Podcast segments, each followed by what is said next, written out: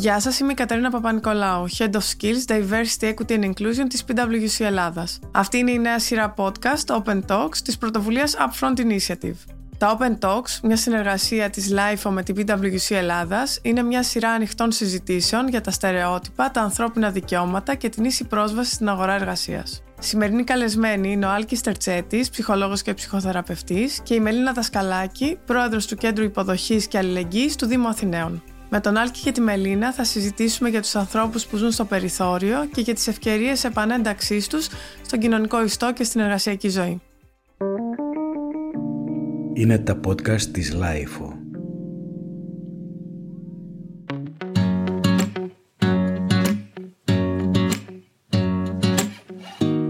Γεια σου Μελίνα, γεια σου Άλκη. Χαίρομαι πάρα πολύ που είστε εδώ σήμερα στα Open Talks ε, του Upfront Initiative. Σήμερα η ενότητα είναι ζωή στο περιθώριο και παρότι ακούγεται έτσι λίγο κινηματογραφικός ο τίτλος, θα θέλαμε Άλκη να ξεκινήσουμε από σένα να μας πεις τι σημαίνει από ψυχολογικής πλευράς το να ζει κανείς στο περιθώριο. Από ψυχολογικής πλευράς τα συναισθήματα είναι στάνταρ πόνος και θλίψη, φόβος, ντροπή, ενοχή και ενίοτε θυμός επιθετικότητα. Οπωσδήποτε πολύ κακή αυτοεκτίμηση, πράγμα το οποίο ούτως ή άλλως δηλητηριάζει όλες τις πτυχές της λειτουργικές της ζωής και τις σχέσεις όλες. Σε τέτοιο υπέδαφος ψυχικό κάθε διαταραχή οπωσδήποτε ευδοκιμεί. Τι υπάρχει πίσω από τους αποκλεισμούς; Είναι τρία-τέσσερα σημαντικά πράγματα. Το νούμερο ένα είναι το ότι ο αρχαίος εγκέφαλός μας, που άλλοι τον ονομάζουν αρκόμπλεξ, ερπετικό, κοινός σκληρός δίσκος, αυτός για λόγους επιβίωσης έχει μάθει πάντα να αναγνωρίζει οτιδήποτε ανίκιο ως απειλή και είτε τρέπεται σε φυγή, είτε παγώνει, είτε του επιτίθεται. Αυτό από μόνο του δεν είναι εκφύσεως κακό, αλλά η εγκατάστασή του πηγή πολλών δεινών. Άρα εννοείς ότι όταν βλέπω κάποιον που δεν μοιάζει με το φυσιολογικό, με το αναμενόμενο, αυτό που μόνο του δημιουργεί κάποιο στρες, κάποιο άγχος και έτσι Οπωσδήποτε και μάλλον, μακριά στο και μάλλον Είναι μια ελαφρά έγερση, αλλά είναι εκεί. Για να αρθεί αυτό το σήμα φοβικού συναγερμού χρειάζεται μια δευτερογενή επεξεργασία προμετωπιαία η οποία θα προχωρήσει στην εξοικείωση. Αλλά αυτό δεν είναι πολύ συνηθισμένο. Ποια άλλοι λόγοι υπάρχουν; Ένα δεύτερο είναι το ότι ο αποκλεισμός εκείνου του επικίνδυνου αγνώστου άλλου από την ομάδα αυξάνει κάθετα τη συνοχή της ίδιας της ομάδας. Πολύ λειτουργικό επίσης ε, φαινόμενο και γι' αυτό το λόγο συντελούνται οι συνοχές των ομάδων κατά εχθρικό τρόπο προς τις άλλες αλλά και οποιονδήποτε άλλον. Ένας τρίτος λόγος είναι το ότι αυτοί οι δύο παράγοντες προκαλούν τον τρίτο που στην κοινωνική ψυχολογία το ονομάζουμε το μέγα σφάλμα κοινωνικής απόδοσης. Ευγενής τίτλος είναι και τι σημαίνει ότι άπειρες ομάδες πάσης φύσεως κοινωνικές πολιτικές, θρησκευτικές και όπως τώρα τελευταία ακόμη και ποδοσφαιρικές αυτοπεριχαρακώνονται πάλι για λόγους συνοχής και εχθρεύονται όλους τους άλλους με τρόπο εντελώς παράλογο, πάντα αυτοεξυπηρετικό και αυτό επειδή μαζικοποιείται παίρνει εκρηκτικά επικίνδυνες κοινωνικές διαστάσεις σε όλους τους τομείς. Ένας τέταρτος απλός λόγος είναι το ότι και οι ομάδες των προσένταξη και οι ομάδες των υποδοχέων είναι εξίσου προετοίμαστες για συνύπαρξη ειρηνική και αλληλοσεβασμό. Μελίνα, μας ανέφερε ο Άλκης συναισθήματα ντροπής, αποξένωσης, περιθωριοποίησης, ίσως και επιθετική συμπεριφορά. Τι είναι αυτό που βλέπεις εσύ στην καθημερινότητά σου και από το θεσμικό σου ρόλο στο Κέντρο Υποδοχής και Αλληλεγγύης του Δήμου Αθηναίων; Όλες μας οι επικοινωνίες με τους ανθρώπους είτε στο δρόμο που πηγαίνουμε με το street, με τις ομάδες επιτόπιας ας πούμε παρέμβασης, είτε αυτούς που ήδη φιλοξενούνται στη δομή του πολυδύναμου κέντρου, το μοτίβο που επανέρχεται είναι η μοναξιά. Και είναι περίεργο και λίγο αντιφατικό γιατί οι ίδιοι άνθρωποι πολύ συχνά επιλέγουν να ζουν ας πούμε στο περιθώριο της κοινωνίας, δηλαδή να μην εντάσσονται μέσα σε μια οργανωμένη δομή, αλλά την ίδια στιγμή βιώνουν τον αποκλεισμό. Εγώ δεν είμαι ψυχολόγος, αλλά έτσι όπως το καταλαβαίνω είναι ότι υπάρχουν παράγοντες που ενώ τους έφεραν ας το πούμε σε αυτή τη θέση στο περιθώριο ταυτόχρονα τους βιώνουν και οι ίδιοι ως εμπόδια στο να επανασυνδεθούν με τους άλλους ανθρώπους. Και γι' αυτό θα πάρω την πάσα και από αυτό που είπε πριν ο κύριος Τερτσέτης, διότι επίσης οι άνθρωποι αυτοί αργούν να εξοικειωθούν με τους κοινωνικούς επιστήμονες που τους πλησιάζουν.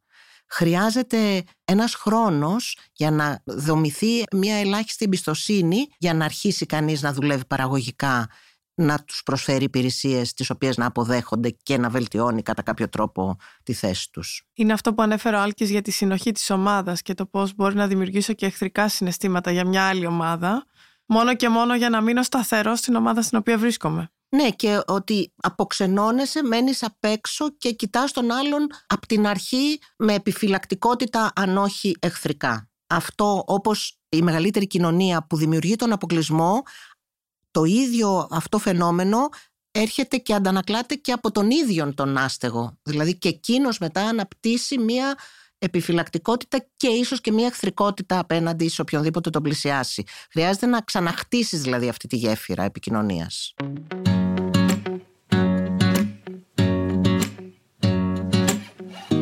Πόσο εύκολη είναι άλκη η ένταξη αυτών των ομάδων και στον κοινωνικό ιστό και στον οικογενειακό ιστό και στον εργασιακό χώρο; Από όσα έχουμε ήδη πει νομίζω ότι είναι προφανές ότι είναι πολύ δύσκολη και μάλιστα είναι διπλά δύσκολη και από τις δύο πλευρές. Ποιοι είναι οι λόγοι; Οι προαναφερθέντες. Μελίνα, εσύ τι βλέπεις από, την, από το Δήμα Αθηναίων; Τι πιστεύεις ότι είναι αυτό που θα βοηθήσει την ένταξη αυτών των ανθρώπων; Πρώτα απ' όλα η εμπειρία μας λέει και από ό,τι καταλαβαίνω και τα επιστημονικά δεδομένα τόσο ε, όσα έχουμε εμείς συγκεντρώσει αλλά όσο και από άλλες χώρες και ε, από την ανταλλαγή των επιστημονικών έτσι, ε, διαπιστώσεων έναν άνθρωπο που βγαίνει στην αστεγία μπορεί με επιτυχία και αποτελεσματικότητα να τον βοηθήσεις στον πολύ πρώτο καιρό που έχει βγει. Δηλαδή μόλις έχει αποκοπεί κατά κάποιο τρόπο, έχουν κοπεί τα νήματα που τον συνέδεαν με τον κοινωνικό και οικονομικό του περίγυρο. Μετά από μια περίοδο δύο ετών και μετά η ανάταξη θεωρείται σχεδόν αδύνατη, πρακτικά αδύνατη. Άρα είναι πολύ σημαντικό να παρεμβαίνουμε γρήγορα. Αυτό βλέπουμε εμείς. Όταν παρεμβαίνεις γρήγορα μπορείς να σημειακά ας πούμε να δράσεις και να επουλώσεις μια πληγή, να μαντάρεις ένα νήμα που έχει κοπεί και να μπορέσεις να τον κρατήσεις τον άνθρωπο σε μια επαφή με την κοινωνία. Δηλαδή, όχι απλώς να δουλεύει, γιατί αυτό είναι ίσως, λέμε όλοι, να βρει μια δουλειά. Πριν από αυτό είναι να κάνει ανθρώπινες δραστηριότητες με άλλους ανθρώπους. Όλα αυτά που μας φαίνονται μας αυτονόητα και κάνουμε κάθε μέρα δεν τα κάνει πια. Απλώς έχει μια επιβιωτική συμπεριφορά. Τρώει, κοιμάται, απομονώνεται. Χρειάζεται να του δημιουργήσει κανείς ξανά ή να βοηθήσει να δημιουργηθεί το ενδιαφέρον να κάνει πράγματα μαζί με άλλους ανθρώπους. Και πώς μπορεί να γίνει αυτό ή πώς το κάνετε; με πολύ κόπο, όχι με μεγάλα ποσοστά επιτυχίας, αλλά εκεί που υπάρχει επιτυχία είναι πάρα πολύ συγκινητικό και ενθαρρυντικό για τους ανθρώπους που παίρνουν και αυτοί δουλεύουν και παίρνουν ικανοποίηση από αυτό που κάνουν. Με την εξοικείωση ψάχνει να, δει, να βρει κανείς ποια πράγματα μπορεί να συνεχίζουν να τον ενδιαφέρουν. Βλέπει το βιογραφικό του και προσπαθεί να βρει τα πράγματα που έκανε στη ζωή του και του προσέφεραν ενδιαφέρον βλέπει ότι στα περισσότερα από αυτά το ενδιαφέρον δεν υπάρχει πια. Έχει ατονίσει. Σε κάποιες περιπτώσεις κάτι μένει. Πολλές φορές μένει η άσκηση, ο αθλητισμός, μια κάποια επαφή με την τέχνη, άνθρωποι που έπαιζαν μουσική, άνθρωποι και από εκεί προσπαθείς σιγά σιγά να ξαναπιάσεις, να, το, να ξαναπιάσεις το νήμα. Άλκη, υπάρχουν πάρα πολλά προγράμματα επανένταξης ε, στην εργασιακή ζωή, επιδοτούμενης απασχόλησης για τοξικομανείς, για αστέγους, για μειονεκτούντες, για άτομα τα οποία είναι στα όρια της φτώχειας. Πώς τα κρίνεις εσύ από ψυχολογικής πλευράς, πόσο εύκολο είναι, τόσο όπως είπες πριν και για τις ίδιες τις ομάδες που μειονεκτούν, όσο και για αυτούς που πρόκειται να υποδεχτούν αυτούς τους ανθρώπους. Τα προγράμματα κατάρτισης και απασχόλησης είναι οπωσδήποτε απαραίτητα και πολύτιμα.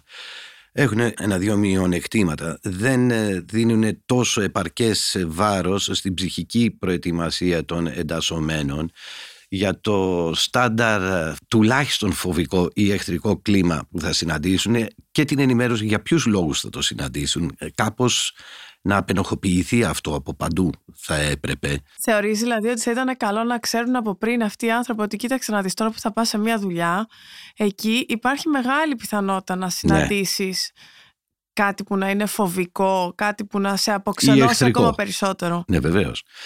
Ακόμη χειρότερο είναι το ότι δεν υπάρχει σχεδόν καμία τέτοια προεργασία στις ε, ομάδες υποδοχής μέγιστη απόδειξη δυστυχώς είναι το ότι αν και το κράτος πλέον δίνει πολύ σοβαρά και ισχυρά κίνητρα στους εργοδότες οι προσλήψεις τέτοιων ομάδων ανθρώπων είναι πολύ λιγότερες του αναμενόμενου.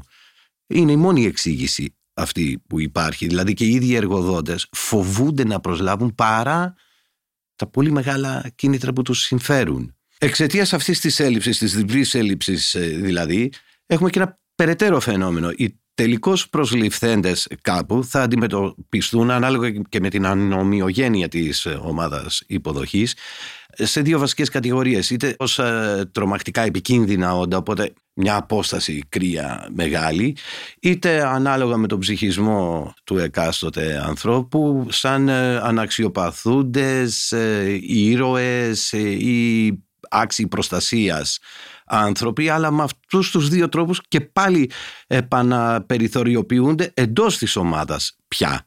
Είναι επίσης πολύ κακό. Άρα είναι σαν να δημιουργούμε ένα κανονικοποιημένο περιθώριο με κάποια έννοια. Ε, ναι, λίγο υποκριτικό θα το έλεγα.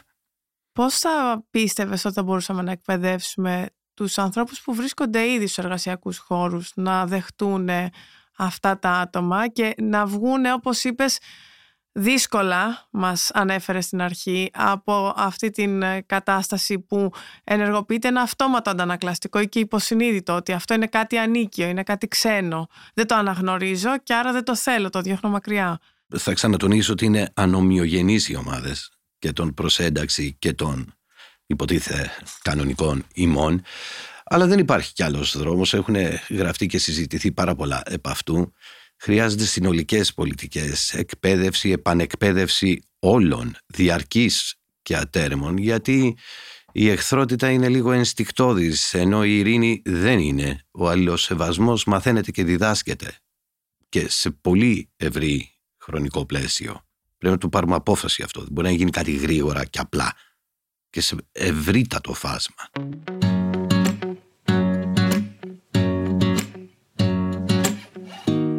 Μελίνα, εσύ από τη δική σου τη σκοπιά, τι πιστεύεις ότι θα έπρεπε να γίνει στους εργασιακούς χώρους, έτσι ώστε σιγά σιγά τους ανθρώπους που εσείς τους ζείτε καθημερινά στα κέντρα υποδοχής, ε, να έρθουν και να ζήσουν όχι αυτό το κανονικοποιημένο περιθώριο, αλλά ίσως μια, να τύχουν μιας καλύτερης υποδοχής.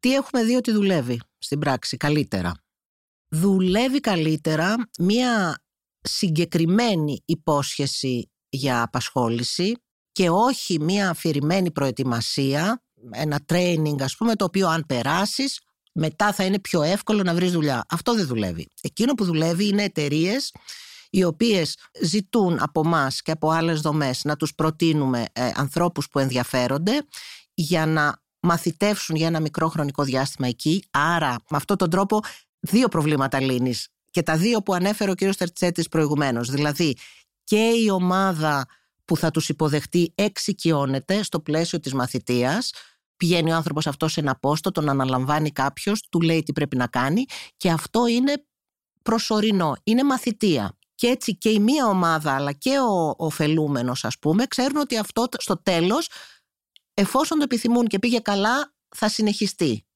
Αλλά δεν αισθάνονται ότι τώρα μπήκα σε μια δουλειά και αν ε, δεν τα καταφέρω αμέσως αποτυγχάνω. Βοηθάει πάρα πολύ, στρώνει πάρα πολύ και από τις δύο πλευρές το έδαφος.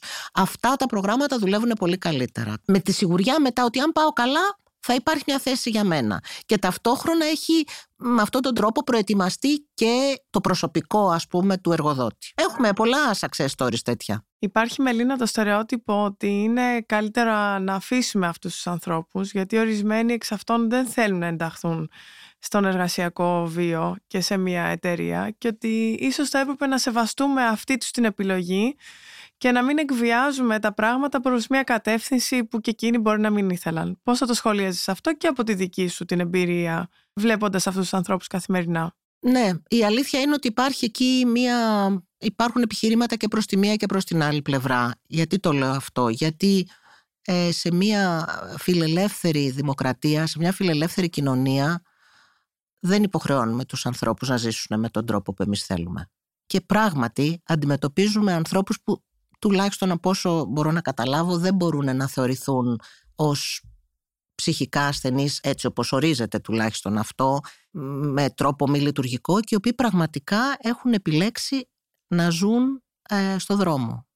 Είναι πιο αντικομφορμιστές, δεν τους ελκύουν αυτά που μας ελκύουν εμάς σε μια οι υποσχέσεις ας πούμε που έχει η οργανωμένη ζωή δεν τους φαίνονται σημαντικές πάντως για οποιοδήποτε λόγο το επιλέγουν αυτοί είναι οι άνθρωποι που λιγότερο μπορούμε να φέρουμε προς ε, την ένταξη ας πούμε. Αυτό που μπορούμε να κάνουμε σε αυτούς τους ανθρώπους είναι να τους εξασφαλίζουμε ε, θεωρώ ότι είναι ένα κοινωνικό ανθρωπιστικό καθήκον να τους εξασφαλίζουμε τις στοιχειώδεις πρόνοιες ε, να ζουν υγιείς και να τους πηγαίνουμε κυρίως την πληροφορία εκεί, όλη την πληροφορία, ε, τι μπορούν να κάνουν εκείνοι όταν βρεθούν σε κάποια ανάγκη. Είτε ιατρική, είτε οποιαδήποτε άλλη. Υπάρχουν όμως και κατηγορίες, η πιο μεγάλη κατηγορία είναι άνθρωποι που νομίζω θέλουν να επανενταχτούν, απλώς έχουν πολλά πολλά πολλά εμπόδια. Εκεί προσπαθούμε ε, ένα-ένα αυτά τα εμπόδια να τα άρουμε. Η δουλειά είναι πολύ σημαντικό σημαντικός παράγων. Η απασχόληση γενικότερα. Όχι τόσο για λόγους επιβίωσης, γιατί αν τους έχουμε φέρει σε μια δομή μέσα, ξέρουν ότι έχουν ένα κεραμίδι στο κεφάλι τους απάνω, έχουν τρόπο να φάνε, αλλά είναι ένα ταυτοτικό στοιχείο. Ε, ένα στοιχείο που είναι, δεν ξέρω να το εξηγήσω, αλλά νομίζω είναι σημαντικό για τους ανθρώπους να αισθάνονται χρήσιμοι κατά κάποιο τρόπο. Όταν το ξαναβρεις αυτό σαν κίνητρο, έχεις κάνει πολύ μεγάλο, μεγάλα βήματα και στην ένταξη. Και είναι αυτό που είπες, να αποκτώ ξανά καθημερινές ε, ανθρώπινες συνήθειες. Ακριβώς. Ακριβώς. Λίγο πιο οργανωμένες, με ένα ρυθμό, με μία ανταλλαγή. Γι' αυτό δουλεύουν πάρα πολύ και στη δική μας τη δομή και σε άλλες δομές τα σημεία που μαζεύονται οι άνθρωποι αυτοί, ας πούμε, ένα καφέ. Περισσότερη δουλειά γίνεται εκεί παρά στις ατομικές συνεδρίες. Εκεί που άλλος θα παίξει τάβλη, ας πούμε, ή που θα πει δύο κουβέντες. Αυτό είναι πολύ σημαντικό. Και πώς θα μπορούσαμε να το κάνουμε αυτό ακόμα πιο αποτελεσματικά; Κεντρική πολιτική. Θα το έλεγα αυτό. Κεντρική πολιτική του κράτους, των δήμων. Μπορώ να σας πω αναλυτικά παρακάτω ένα μοντέλο. Είναι ε, ίσως ό,τι καλύτερο διαθέτει αυτή τη στιγμή η Ευρώπη το φιλανδικό μοντέλο για την υγεία και τη ψυχική υγεία. Τι είναι όλο αυτό, επειδή η κοινή και η ειδική εμπειρία μας έχει δείξει ότι με μονομένες λύσεις και αποσπασματικά μέτρα δεν αποδίδουν επαρκώς. Δεν είναι τίποτα, απλώς δεν έχουν τα αποτελέσματα που θα θέλαμε να έχουν. Τι κάνανε λοιπόν οι Φιλανδοί εδώ και πολύ καιρό, δηλαδή δεκαετίες; Πρόκειται για μια κεντρική επιλογή πολιτική εθνικού επίπεδου για όλα τα θέματα με στόχο την αποειδηματοποίηση και την επανένταξη ανέργων, αστέγων, ε, ψυχικώς νοσούντων, πρώην εξαρτημένων και προσέξτε, ακόμη και σχιζοφρενών διεγνωσμένων. Ε, εξαιρετικά τολμηρό πράγμα. Απαιτείται όμως η συμμετοχή ολόκληρου του Δήμου και των υπηρεσιών των κοινοτήτων, των γειτόνων, των σχολείων, των ε, γονέων, ολόκληρης της οικογένειας, των πάντων δηλαδή, σε αρμοστή και αγαστή συνεργασία συντονισμένη από κεντρικές δομές με προγράμματα τύπου πρόληψη της κατάθλιψης, πρόληψη της αυτοκτονίας. Ένα φοβερό πρόγραμμα, σχεδόν τοπικό ακούγεται, εθνικό πρόγραμμα για μια ζωή γεμάτη νόημα. Όλα αυτά κοστίζουν πολύ σε χρόνο και χρήμα, ωστόσο αποδίδουν εξαιρετικά, έχουμε εξαιρετικά αποτελέσματα εκεί παρά τις τραγικές περικοπές που έχουν αρχίσει και εν τέλει εξοικονομούν και πάρα πολύ. Αυτά αποδίδουν εξαιρετικά. Αλλιώς νομίζω ότι πάρα πολύ προσπάθεια θα γίνεται με λιγότερο αποτέλεσμα, πολύ αποσπασματικά. Για να σας φέρω ένα παράδειγμα, θα μπορούσε να γίνει μέσα σε επιχειρήσεις. Όταν θα είναι πλήρως ενημερωμένοι άπαντες, και, αλλά σε συνεχή τέτοια σχέση, είναι η μοναδική περίπτωση να φέρουμε κοντά μέσα σε μια επιχείρηση έναν ε, μικροφοβιακό, που δεν είναι πολύ κακός επειδή είναι μικροφοβιακός, με έναν πρώην χρήστη που χρησιμοποιούσε σύριγγες. Ε, αυτοί δεν θα κάσουν ποτέ δίπλα αν δεν έχουμε μια πολύ μεγάλη προεργασία τέτοιου τύπου. Είναι δύο κόσμοι που συγκρούονται. Είναι για πολύ απλούς λόγους.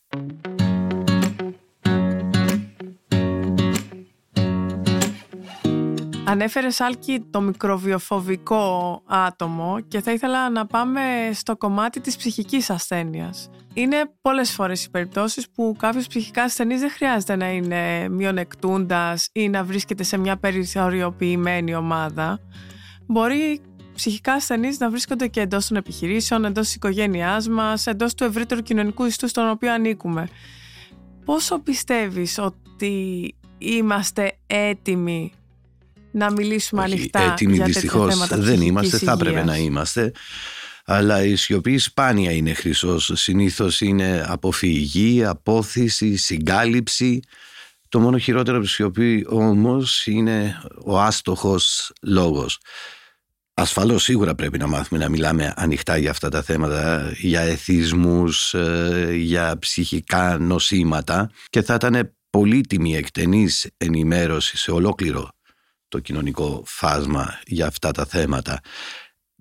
Κυρίαρχο θέμα νομίζω θα πρέπει να είναι η διάκριση σε βαθμούς επικινδυνότητας. Γιατί αν αυτό μείνει έτσι ασαφές όπως είναι τώρα, κατατάσσονται όλοι σε ένα τσουβάλι επικίνδυνων, λες και είναι δυνατόν ας πούμε, να κολλήσεις ο ίδιος τον ιό του αλκοολισμού, πώς είναι δυνατόν, ή ότι μια διπολική νόσος είναι μεταδοτική. Δεν είναι. Πότε είναι χειρίσιμη, πότε δεν είναι, πότε θα πρέπει να προειδοποιηθεί ο ίδιος ασθενής, το ίδιο το περιβάλλον να αναγνωρίζει, πότε δεν υπάρχει κανένα πρόβλημα. Αυτό Άρα δεν είναι μιλάμε- πολύ εύκολο θέμα. Μιλάμε για ψυχοεκπαίδευση μέσα στους χώρους εργασίας.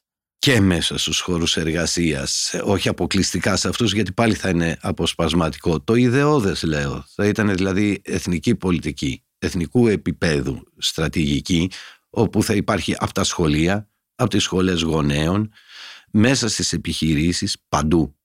Και αποκλείεται να αποδώσεις ένα-δύο χρόνια αυτό. Πρέπει να έχουμε μακρύ σχέδιο. Υπομονή, οργάνωση και συντονισμό κεντρικό.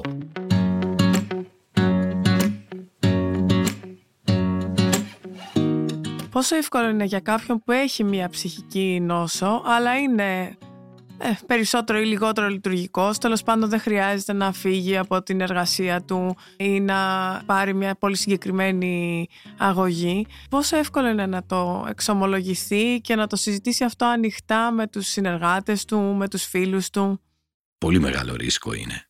Συνήθως δεν συμβαίνει. Για λόγους αυτοπροστασίας. Γιατί με το που θα δημιουργηθεί από έναν, ας το προσέξουμε αυτό, μπορεί η ομάδα να είναι κανονικός και πλειοψηφικός πάρα πολύ οκ. Ε, δεν χρειάζονται πάρα πολύ. Ένας-δυο στραβοί αρκούν για να χαλάσουν όλο το κλίμα. Είπες και εσύ τη λέξη στραβή. Ναι, ναι. Είναι αυτόματο. Πολλές φορές λέμε να δώσουμε το βάρος σε αυτόν τον άνθρωπο ο οποίος ε, ουσιαστικά νοσεί να μπορέσει ο ίδιος να βρει τα κουράγια του και τη δύναμή του να μιλήσει ανοιχτά. Μήπως θα έπρεπε να στρέψουμε το βάρος στους υπόλοιπους που όπως είπες είναι οι κανονικοί σε εισαγωγικά ημί, οι φυσιολογικοί σε εισαγωγικά ημί να υποστηρίξουν μια τέτοια ελευθερία στην έκφραση; Θα προτιμούσα το να σεβαστούν Να σεβαστώ. όχι να υποστηρίξουν. Καμιά φορά η υποστήριξη είναι άλλη μία περιθωριοποίηση ευγενούς τύπου μεν, αλλά πάλι τέτοια. Στη λογική ότι σου δημιουργώ έτσι ένα υπερβολικό κλίμα φροντίδας Ε, Και- ναι, είναι και αυτό ενοχλητικό.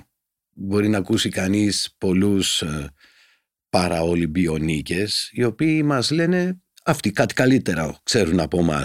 Ότι δεν μπορώ άλλο να αντιμετωπίζομαι σαν ένας ειδικός ήρωας. Φτάνει. Θα ήθελα να νιώσω πιο κανονικός. Δεν είναι πολύ απλό αυτό. Πόσο κανονικοί χρειάζεται να νιώθουν και οι άνθρωποι που βλέπετε στο, στο κέντρο του Δήμου Αθηναίων; Εγώ η προσωπική μου άποψη βέβαια, δηλαδή ο τρόπος που σκέφτομαι είναι ότι δεν υπάρχουν κανονικοί άνθρωποι. Υπάρχει μια, μια ρίση που λέει ότι οι μόνοι κανονικοί άνθρωποι που ξέρω είναι οι άνθρωποι που δεν ξέρω αρκετά καλά. Υπό αυτή την έννοια αφενός και αφετέρου υπό την έννοια ότι όλοι είμαστε σε ένα φάσμα πάνω. Δεν υπάρχουν απολύτως διακριτές περιοχές. Εμείς είμαστε αυτοί που είμαστε καλά και κάποιοι άλλοι είναι αυτοί που είναι κάπως αλλιώς. Υπό αυτή την έννοια, μέσα σε αυτό το φάσμα κινούμαστε όλοι και συμφωνώ ότι η θεμελιώδης προϋπόθεση είναι απλά ο σεβασμός. Η κατανόηση απαιτεί να είσαι ο ίδιος, να έχεις μια ασκευή τέτοια που να μπορείς να φτάσεις στην κατανόηση. Είναι μπόνους ας πούμε η κατανόηση. Αλλά ο σεβασμός είναι το ελάχιστο που χρειάζεται μέσα σε ένα περιβάλλον προσέγγισης ε, των ανθρώπων αυτών.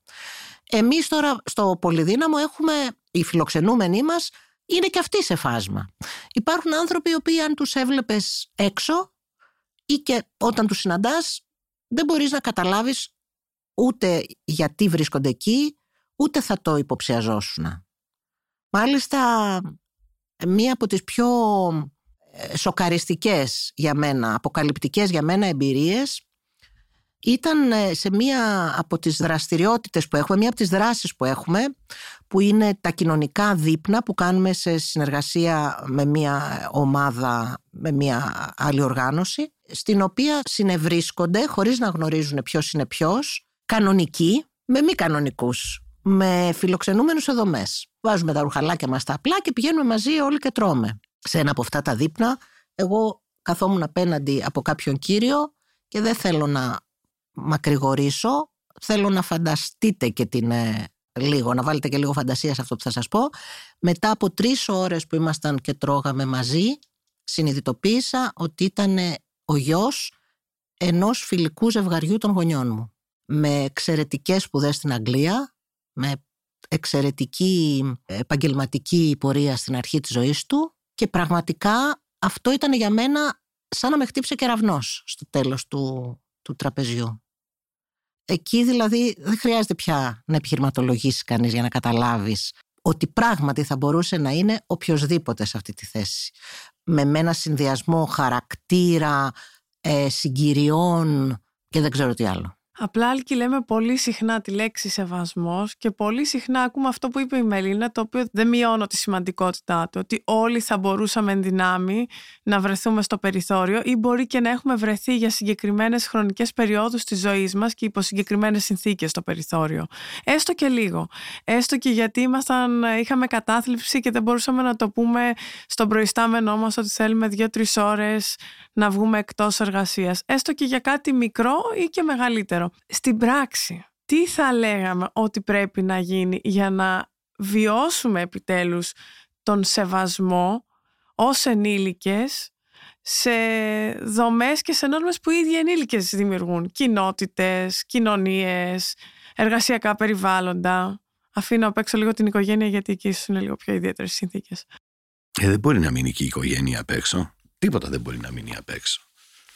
Είναι ένα μεγάλο σχέδιο για το οποίο μιλάει η ανθρωπότητα από τότε που έχουμε οποιοδήποτε γραπτό μνημείο. Αυτό είναι το ιδεώδες, η κοινωνία του αλληλοσεβασμού, της ανοχής, της ειρηνικής συνύπαρξης. Είναι προφανές από την ίδια την πορεία του ανθρώπινου γένους ότι δεν το έχουμε πετύχει. Και δεν είναι κάτι το οποίο μπορεί να έχει δύο-τρεις συντεταγμένες και τελειώσαμε, αποκλείεται, είναι πολύ πιο περίπλοκο. Και θέλει ευρύτατο χρονικό πλαίσιο. Να το πάρουμε απόφαση αυτό. Δεν μπορεί να γίνει αλλιώς. Πρέπει να ρίξουμε τις δυνάμεις μας όλες εκεί. Πού θα ήταν εκεί όμως; Μια εταιρεία θα μπορούσε να βγάλει πολύ εύκολα και πολλές βγάζουν πολιτικές, ε, ωραίες διατυπώσεις για τις αξίες τους που έχουν μέσα την έννοια του σεβασμού και της συμπερίληψης. Στην πράξη, από ψυχολογικής πλευράς, πού θα έλεγες ότι θα έπρεπε να δώσει περισσότερο βάρος μια επιχείρηση; Στη συνοχή την αλληλογνωριμία, αλλά πρέπει να υπάρχει οπωσδήποτε ένα πλαίσιο κανόνων. Μια συγκροτημένη δεοντολογία με κυρώσεις, με πολύ προσεκτική αποφυγή πάμπολων υπερβολών, απείρων και δυναμικών οι οποίες ανακύπτουν συχνά και καινούριες και δώστου και συνεχώς. Θες να μας αναφέρεις μερικές υπερβολές που παρατηρείς; Ας πούμε περί της κακοποίησης. Πολύ τρέχον θέμα που ευτυχώς υπάρχει. Επιτέλους υπάρχει. Επιτέλους μιλάει πολλοί κόσμος. Πριν καλά καλά καταφέρουμε στην Ελλάδα αλλά και αλλού κάτι με το μητού κακοποιήθηκε αμέσως η ίδια η λέξη της κακοποίησης. Δεν μπορεί να είναι και τα πάντα κακοποίηση. Έτσι λοιπόν δίπλα στο κακό των στερεοτυπικών και προσβλητικών συμπεριφορών διαφόρων απαράδεκτων Έχει εσχάτως και στην Ελλάδα προσθεθεί η επιδημία των εξωφρενικών καταγγελιών επώνυμων, γραπτών, οι οποίες είναι με κοίταξε, δεν με κοίταξε αρκετά, δεν μου μιλάει πάντα. Ε, δεν είναι δυνατόν. Αν σου ρωτήσει κανείς τους εκπροσώπους των νομικών τμήματων μεγάλων εταιριών, πολυεθνικών, τους δυστυχισμένους HR, οι οποίοι παραλαμβάνουν σοριδών τέτοιου τύπου καταγγελίες με τον κίνδυνο να χαρακτηριστούν και οι ίδιοι αν δεν τις εγκρίνουν, να τις προχωρήσουν. Ένα χάος. Αλλά η ομίχλη που προκαλεί αυτό το χάος είναι η τέλεια κουρτίνα να κρυφτούν πίσω οι πραγματικοί αυτούργοι. Αυτό είναι μια τεράστια πανδημική προβληματική σύγχρονη, ήδη πολύ υπερβολική. Είπες για τους ηθικούς αυτούργους και έχω μια επόμενη ερώτηση. Υπάρχει διαδεδομένη προσέγγιση σε πολλές εταιρείες, όχι μόνο στην Ελλάδα αλλά και στο εξωτερικό, να διαμορφώνονται και να σχεδιάζονται προγράμματα τα οποία έχουν σχέση με την ενδυνάμωση κατά κύριο λόγο αυτών που πάσχουν. Και για να είμαι πιο ακριβής, των γυναικών που συνήθως πάσχουν από μικροεπιθετικότητες, κακοποιητικές ίσως συμπεριφορές ή τη γυάλινη οροφή, οτιδήποτε άλλο. Είναι σαν να ξεχνάμε όμως, νομίζω, το τι γίνεται με τους αυτούργους που είπες. Ποιο είναι το δικό σου σχόλιο για αυτά τα προγράμματα coaching, ενδυνάμωσης, παρακίνησης, κατά κύριο λόγο των γυναικών θα έλεγα, αλλά και όχι μόνο μέσα στις εταιρείες; Ναι, ε, με προβληματίζει η λέξη πάσχουσες. Είναι περίπου σαν να ιατρικοποιείται δυσμενός ως ένα θύμα κάποιας μεγάλης ή μικρής επίθεσης. Θα τον έλεγα μάλλον βαλόμενο παρά πάσχοντα. Εγώ δεν είμαι υπέρ της τρέχουσας πρακτικής. Δεν τη βρίσκω ισορροπημένη. Ίσως χρήσιμη, αλλά όχι ισορροπημένη. Γιατί δεν είναι δυνατόν να επιδοτείται ιδιαιτέρως η αύξηση της ανθεκτικότητας των βαλωμένων χωρίς τον ταυτόχρονο περιορισμό της προσβλητικότητας των αυτούργων. Δεν πάει καλά αυτό γιατί είναι σαν να προπονείς κάποιον να αντέχει περισσότερο το ξύλο που θα τρώει στάνταρ και για πάντα. Έχει και μια κρυφή ενοχοποίηση το ότι αν βάλεσαι και δεν τα αντέχεις έχεις πρόβλημα εσύ. Έχει πρόβλημα αδύναμος. Μήπως θα ποινικοποιήσουμε το θύμα; Έχει νομίζω αυτό το κίνδυνο νομίζω ότι δεν μπορεί να είναι αυτός ο δρόμος. Και ποιος θα ήταν ο δρόμος; Μαζί ίσως ή και όχι μόνο με αυτά; Το φιλανδικό μοντέλο που δεν είναι μια πανάκη, δεν είναι ο χρυσός, δεν είναι, αλλά είναι ό,τι πιο αποδοτικό και περίπλοκο. Το να εφαρμοστεί αναλογικά σε μια επιχείρηση είναι σαφώς ευκολότερο λόγω του μεγέθους. Κάτι ανάλογο. Θα έπρεπε λοιπόν να πάρουν οι επιχειρήσεις μια πολύ σοβαρή, κεντρική, ανωτά το διοικητική απόφαση να επενδύσουν εκεί μια στρατηγική σαφούς δεοντολογίας με κυρώσεις και επιβραβεύσεις. Θα ξαναπώ πάρα πολύ προσοχή στις υπερβολές που ανακύπτουν συνεχώς. Είναι δύσκολη η ισορροπία ακροβασίες εν τέλει ώστε να χτιστεί σταδιακά μια υγιής εταιρική κουλτούρα η οποία θα καθορίσει και το εργασιακό κλίμα πράγμα το οποίο πάντα είναι το νούμερο ένα ο νούμερο ένας ε, παράγοντας για την ευζοία και των εργαζομένων αλλά και την ίδια την αποτελεσματικότητα και κερδοφορία της επιχείρησης. Πιστεύω, έτσι εν κατακλείδη, ότι αν ε, θέλουμε κοινωνίες και επιχειρήσεις ανοχής, ειρηνικής συνύπαρξης, αλληλοσεβασμού, ε, θα πρέπει να αναλάβουμε το κόστος και νομίζω ότι αξίζει. Και νομίζω ότι με αυτά που είπες το κόστος εδώ είναι και να κατανοήσουμε ακριβώς τις έννοιες, δηλαδή για να αποφύγουμε και αυτές τις υπερβολές. Χρειάζεται και όλη αυτή η εκπαίδευση στις έννοιες. Τι σημαίνει κακοποίηση, τι σημαίνει ψυχικά ασθενής, τι σημαίνει λεκτική κακοποίηση, τι σημαίνει σεξουαλική κακοποίηση, τι σημαίνει χρήση αλκοόλ και ούτω καθεξής. Πότε είναι η κακοποίηση κακοποίηση. Σωστά. Δεν μπορεί να είναι τα πάντα κακοποίηση όπως δεν είναι δεν μπορούμε να πούμε ότι τίποτα δεν είναι κακοποίηση. Είναι σαν να περνάμε από το ένα άκρο στο άλλο πάρα πολύ γρήγορα. Ε, το έχουμε κάνει Έχουμε δύο προβλήματα πια. Χωρίς να λύσουμε το πρώτο, έχουμε και ένα δεύτερο.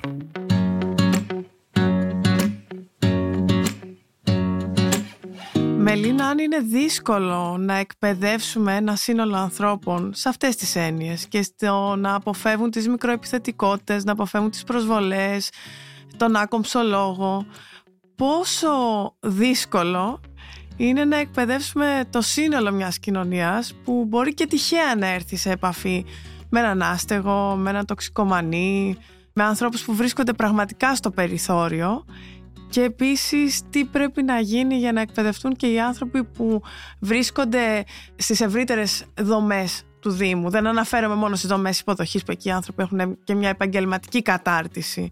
Αλλά συνολικά πώς μπορούμε να αλλάξουμε αντιλήψεις; Πιστεύω ότι το κλειδί, το είπε και ο κύριος Τερτσέτης πριν, είναι να γνωρίζεις, να προσωποποιείς τον άνθρωπο, να μην είναι μια ιδιότητα.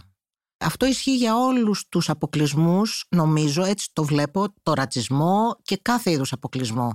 Όταν αναφέρεσαι σε κάποιον σαν ο άστεγος, ο ζητιάνος, ο πρόσφυγας, ο Πακιστανός, πίσω από αυτό βλέπεις να, να ανοίγουν όλοι οι φόβοι και όλα τα στερεότυπα, όλες οι και να μακραίνει και η απόσταση. Και να μακραίνει και η απόσταση. Παραμένει άλλος. Και ο άλλος είναι όπως τα είπαμε και πριν, ε, πολύ ωραία, ένας τρόπος να ορίσω τον εαυτό μου σαν κάτι διαφορετικό.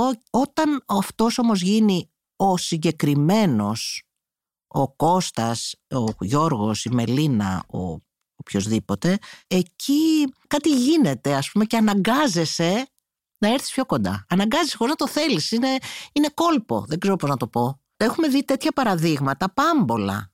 Μόλις το απευθύνεις του άλλου το λόγο ως προς πρόσωπο, αμέσως αφοπλίζεται και η δική σου επιθετικότητα. Βέβαια, οκ, αυτό είναι τώρα ένας τρόπος να το κάνει κανείς ε, ή να το διδάξει τα παιδιά του ας πούμε ή να το κάνει ο ίδιος πράξη. Τώρα πώς θα το κάνει μαζικά, εκεί όντως τα πράγματα παίρνουν χρόνο, Οπωσδήποτε χρειάζεται να υπάρχουν κανόνες, δηλαδή δεν μπορούμε σε δομές κρατικές ή τοπικές, οτιδήποτε, σε, σε θεσμικά περιβάλλοντα να περιμένουμε να εκπαιδευτεί ο κόσμος από μόνος του και να μάθει το σεβασμό. Πρέπει να βάλουμε ε, συγκεκριμένους κανόνες. Πρέπει να βάλουμε συγκεκριμένες διαδικασίες που να επιτρέπουν την είσοδο και τη συμπερίληψη ανθρώπων στο να βρούνε δουλειά, συγκεκριμένες κυρώσεις αν θέλετε ή συγκεκριμένο τέλος πάντων πλαίσιο όπου να μην μπορεί ο καθένας να φερθεί με έναν τρόπο με αποκλεισμό σε κατηγορίες ανθρώπων. Το κάνουμε βέβαια αυτό. Η αλήθεια είναι ότι με όλα αυτά τα πίσω μπρος έχουν γίνει μεγάλες πρόοδες. Έχει γίνει μεγάλη πρόοδος νομίζω και για την γνώση και την πληροφόρηση αλλά και στην πράξη δεν φέρονται οι άνθρωποι τόσο άξεστα όσο φερόντουσαν. Λίγο από φόβο και ο φόβος φυλάει τα έρμα καμιά φορά και αυτός χρειάζεται. Γίνεται μεγάλη προσπάθεια στις εταιρείες να γίνουν περισσότερο συμπεριληπτικές. Πόσο πιστεύεις ότι η τοπική αυτοδιοίκηση ακολουθεί αυτή την τάση με τα καλά της και τα κακά της; Δηλαδή είναι σαν δομή και σαν διαχείριση ανθρώπινου δυναμικού του ίδιου του εαυτού. Είναι συμπεριληπτική; Εγώ νομίζω και εκεί έχουν γίνει πολλά βήματα τόσο, ξαναλέω, στο θεσμικό περιβάλλον, δηλαδή στην νομοθεσία, αλλά όσο και στην εξοικείωση των ανθρώπων, ώστε η θεσμική επιταγή να μην είναι μια, ένα κενό γράμμα, αλλά να έχει ανταπόκριση πραγματική.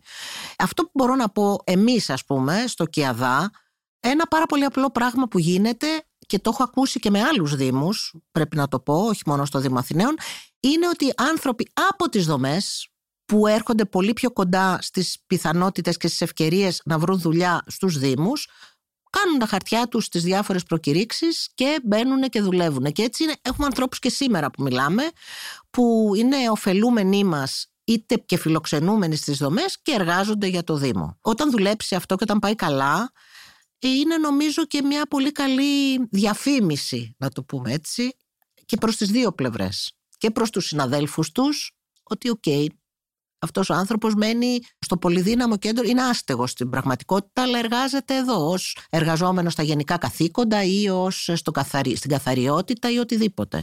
Γιατί πολύ συχνά δεν είναι άνθρωποι που δεν έχουν το εκπαιδευτικό background να κάνουν κάποια άλλη δουλειά. Αλλά τους έχεις δίπλα σου συναδέλφους και μάλιστα εντάσσονται και πάρα πολύ καλά. Και δημιουργείται και μια γέφυρα. Και δημιουργείται και αυτή η γέφυρα. ναι. ναι. ναι. ναι σε ένα ασφαλές περιβάλλον, μεταβαίνω ναι, ναι. σιγά σιγά. Ναι, και εγώ τουλάχιστον δεν έχω διαπιστώσει, εγώ στις λίγες αυτές περιπτώσεις που εμείς έχουμε αυτή τη στιγμή, δεν έχω διαπιστώσει ρατσιστική ας πούμε ή άλλη αντιμετώπιση αποκλεισμού από τους υπόλοιπους ανθρώπους. Βέβαια, εγώ ζω όλη τη μέρα σε ένα περιβάλλον κοινωνικών υπηρεσιών. Πιθανώς σε άλλες υπηρεσίες που δεν είναι εξοικειωμένες τόσο να χρειάζεται λίγο περισσότερη δουλίτσα, αλλά νομίζω κάτι γίνεται. Σας ευχαριστώ πάρα πολύ. Μελίνα και Άλκη, ευχαριστώ πάρα πολύ για την ειλικρινή κουβέντα.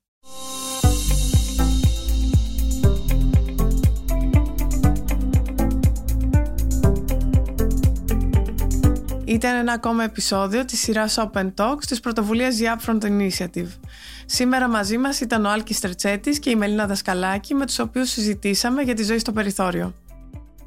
Ηχοληψία, επεξεργασία και επιμέλεια Γιώργος Ντακοβάνος και Μερόπη Κοκκίνη. Ήταν μια παραγωγή της LiFO.